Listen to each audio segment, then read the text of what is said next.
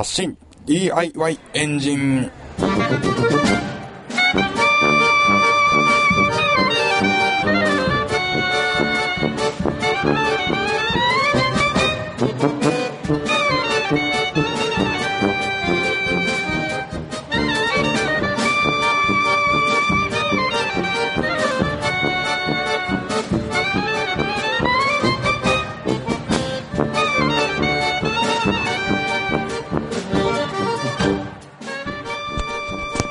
皆さんこんにちは。発信 DIY エンジンエンジニアの寺野です。サボりにサボりまくって前回からだいぶ時間が経っております。えー、発信 DIY エンジン。えー、今回で何回目やる40回弱になるのかな？だいぶ長いことサボっていた感じです。あまりこう DIY 熱が冷めている時期だと思って自分の中で思っているんですけれどもまあ新しいものを作るわけでもなく 3D プリンターの方も進展しておらずですねこうだらだらとしておるわけなんですけれどもまあ最近の進展というかまあ若干ね進展はさせようということで先日 Amazon の方で、えー、前々から買おうと思っておりましたミシンを注文いたしました。えーと、ジャノメだったかな？モニカピクシーという機種で、まあ2万と6、7千円ほどのものをとりあえず注文いたしまして、えー、ネット通販のミシン専門のサイトを探しますと、作業に便利なワイドテーブルのついたものとかもあったんですけれども、もろもろオプションがついてさらに1万円高くなるというものだったので、なんだったら、そのワイドテーブル自分で作れないかということでね、まあ、どのみち、純正品は売っていないということだったので、まあ、その辺頑張って、なんとかなるんじゃないかというふうに考えて結局、まあ、本体と付属品ぐらいしか買わなかったわけなんですけれども、えー、まあ、それを選んだ基準というのが、値段に対してこう、すごく耐久力がいいというのと、パワーがあるというのでね、個性長く使うには結構いいものなんじゃないかなということで、注文をいたしました。が、えー、それ頼んだのが、土曜の夜だったので、アマゾンの速さからして、まあ普通に届くのアマゾンでなくても普通に届くの平日になっちゃうよねっていう、まあそんな、ちょっと、注文する日を間違えたなという、そんな感じになっております。というわけで、まあ、頑張ったら半分も縫えるのかな。とりあえず、手に入ったら、いろいろと、まあ、太めの針とか、糸とか、付属品を買って、まあ、カバンとか小物とか縫えるようにしたいなと思っております。えー、まあ、頼まれたカバンの方もね、暇と気分に任せて作っておりますので、全然父として進まず、なんとか戦闘なというそんな状況になっております。自分の欲しいものを、こう、気まぐれで作るような生活をしてると、本当に気まぐれで何も作らない期間ができてしまうという。で、まあ、ついでに、男の一人喋りの乱情ですんで、ネタがないと結局、ぐだぐだと喋るだけのラジオになってしまうというわけなんですけれども、まあ、これを聞いておられるお客様には、申し訳ないけれども、ちょっと付き合っていただくしかないなという、もっとね、えー、ゲストとか呼ばないといけないんですけれども、まあ、結局、この IC レコーダー用のマイク分岐用のパーツとかそんなん買わずにマイク一本でやってるんで、さあどうしようっていう、まあただそれだけなんですけれどもね。えー、まあそれの、そんな状態で、現在まあ40回弱ほどよく続いてるなという。あ、40回もないか、30、ん？ちゃうな。38回やから今回が39回かな。全然自分の中で覚えてない。これはまずい。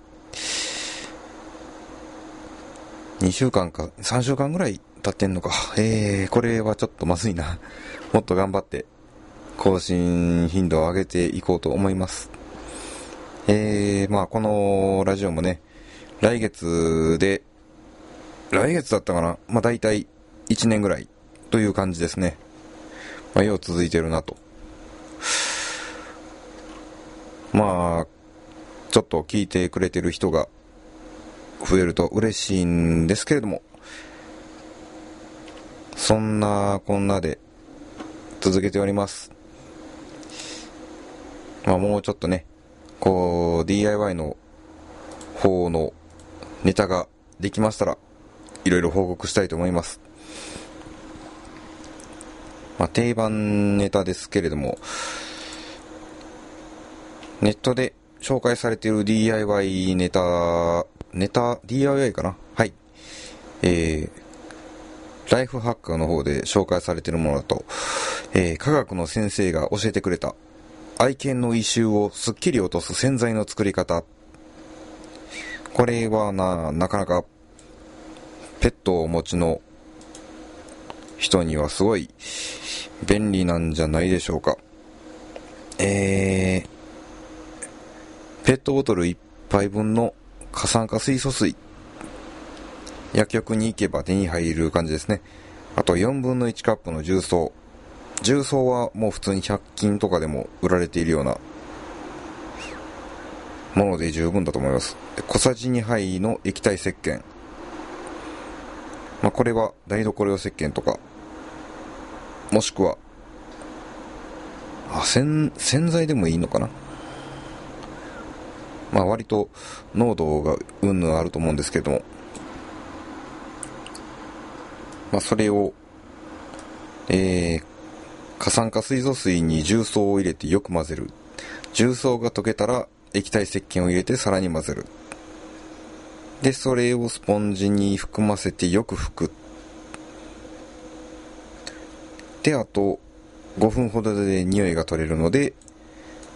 それはその後洗い流すというものだそうです。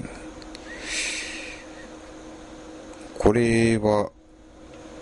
犬にしか効果がないのか人体に人体だとどうなるんでしょうねこれ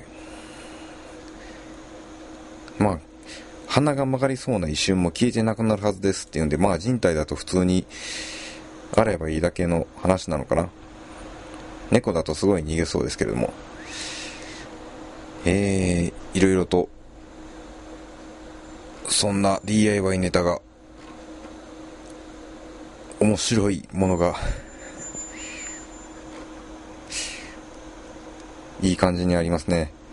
まあ、ハンダゴテと 3D プリンターで広告を作る人たち、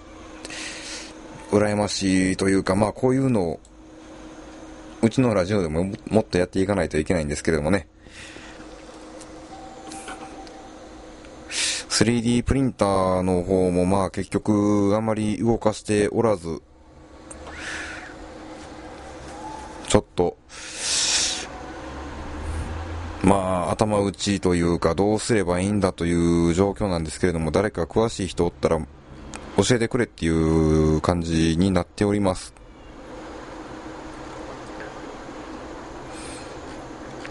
まあその辺は結局自分で試行錯誤しようという感じなのか、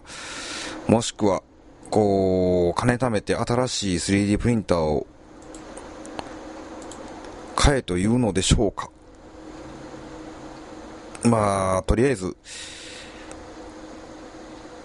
とりあえずフィラメントが全部なくなるまでは、試す感じでいいのかな。こんなぐだしゃべりで、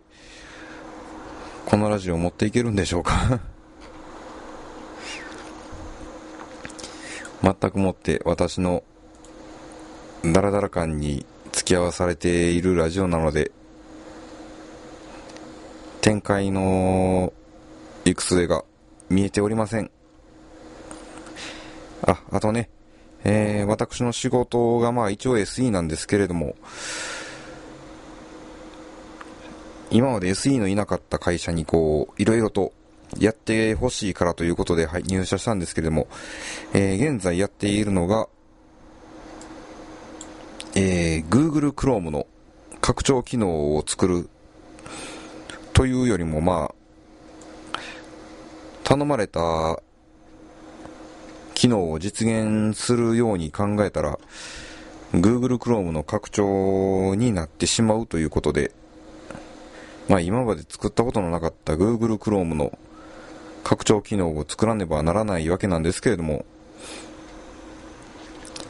まあ結局何で作るかっていうと JavaScript なんでね、えー、勉強したことのある人にとっては、すごくとっつきやすいもので、えー、確か、作って自分で試す分にはまあいくらでもできて、まあ人に試してもらうのもいいんですけれども、まあ、世界に公開するために、Google に5ドルだったかな払わないといけないっていうだけで、まあこれ結構いろんなことができるので、勉強してみて、プログラマーの方は割と勉強して損はないものなんじゃないかなという機能だと思います。えー、まあこれ、あんまり詳細を言うと怒られるのかもわからないんで、まあ、簡単に言うと、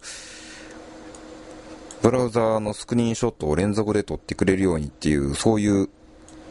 まあ、自動で撮れるようにっていうソフトなのでね、まあ、そんな機能もついてるので、割と何でもできるちゃ何でもできる。